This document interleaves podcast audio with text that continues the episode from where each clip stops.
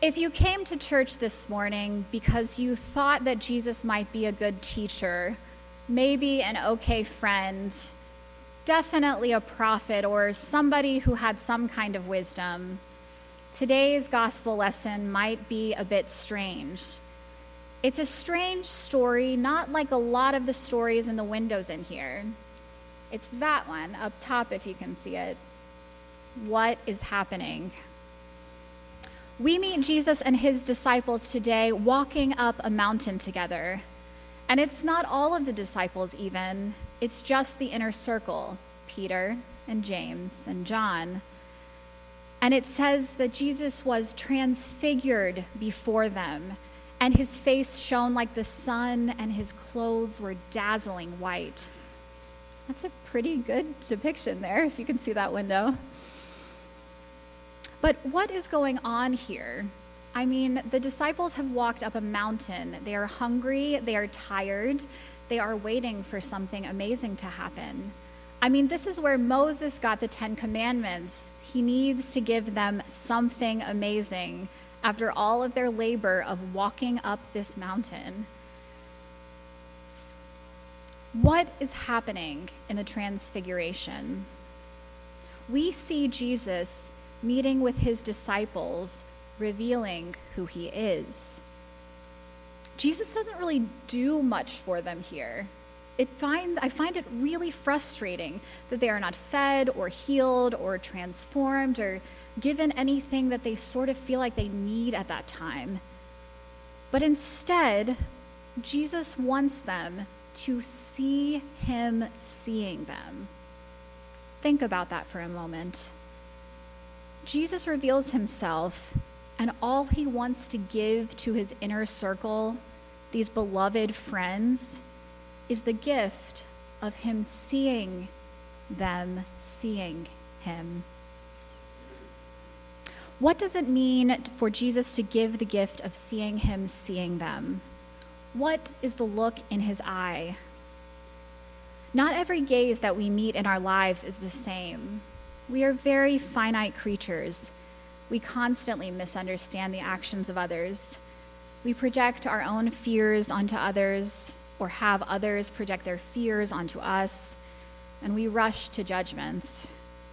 We don't always see clearly what is happening right in front of us. And the desire of Jesus is to transfigure all of that, to have his real identity known, but also to have our real identities known. Peter, I feel like, would have been a really great member of St. John's Church. He is right there ready to respond to Jesus to set up three dwellings. It reminds me of so many of you, so many people who step up and volunteer very quickly and work tirelessly for the mission of this church. People who have strategic plans and send out a ton of emails and find themselves praying through very mundane things like cleaning up and shepherding children and doing all of these things that somehow mean something more. I called my friend Jimmy this week. We went to divinity school together. He's a great theologian. And at the end of the time in divinity school, he decided the best, faith, most faithful response was to start becoming a farmer. So he's a farmer in North Carolina. And when we were at school together, we were planting this garden in the divinity school. It was an organic garden that people would have a chance to participate in. And it was this time that students would get away from the desk and get really close to that which we really need. Instead of constantly grabbing food on the go to maintain our biblical studies, um, they were invited, we were all invited to take some time to be close to the earth, to be close to what we depend on for our food. And Jimmy was tirelessly an advocate for this being called the Garden of the Transfiguration. Unfortunately, we all thought that was too many syllables, and it did not get that name. And I, but I asked him this week, what was it about a garden that you wanted to call the Garden of the Transfiguration? And this is what he told me. He said the garden was supposed to be a space where we could see more clearly who we are.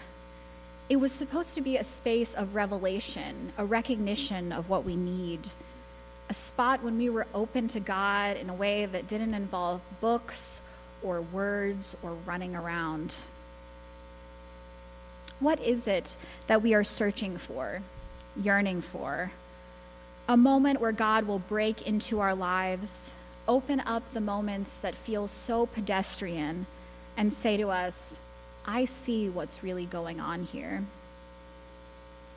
Everyone needs moments to come close to our limits, to feel vulnerable and not exploited, vulnerable and cherished, vulnerable and not isolated. And that's what a transfiguration encounter is like. The disciples are coming before Christ with all of their hunger and desire for love and tenderness and it is not co opted or exploited. Desire is not to be shunned or controlled or denied, but Jesus is welcoming it, shaping it. The desire is drawn toward the ultimate fulfillment of all that is truly beautiful. Our finite lives at home in God's infinite life. God's infinite life having a place in our finite lives. A few months ago, I was on vacation and I went to church, and of course, I was very late because I didn't have any responsibilities. I made it about the time of the gospel procession, and I got there and I sat in a, a church that had pews with no cushions. I was terribly uncomfortable. I hadn't had my morning coffee and could barely pay attention to the preaching and just wanted to get out of there, frankly. I know no one here has ever come to church that way.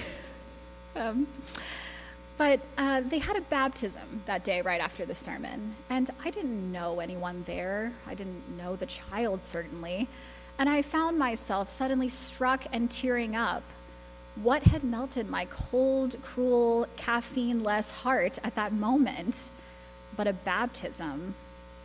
What is it about baptism, about an encounter with God through water, that just softens the heart Today at 9 a.m., it was a baptism day for two new people, Cash and Lizzie, two babies.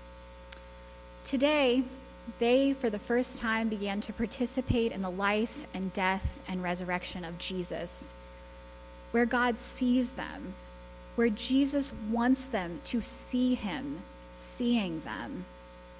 And the look in Jesus' eye is the look in all of our eyes to be that of love and of welcome. It is a gaze of cherishing and not judgment. There is no expectation in baptism that anything be done, that any dwellings be set up, or plans be made, or work be finished. It is just to come close to a God who demands everything from us, a God who will be present in bread and wine and water and oil a God who gives us another family in baptism, wider than we ever imagined, where we are united with the communion of saints who have ever lived in heaven and on earth. In the end of the Transfiguration story, Peter and James and John, and even Jesus have to come back down. They cannot live up there together in that mountain of solitude they can't hoard this amazing experience for themselves.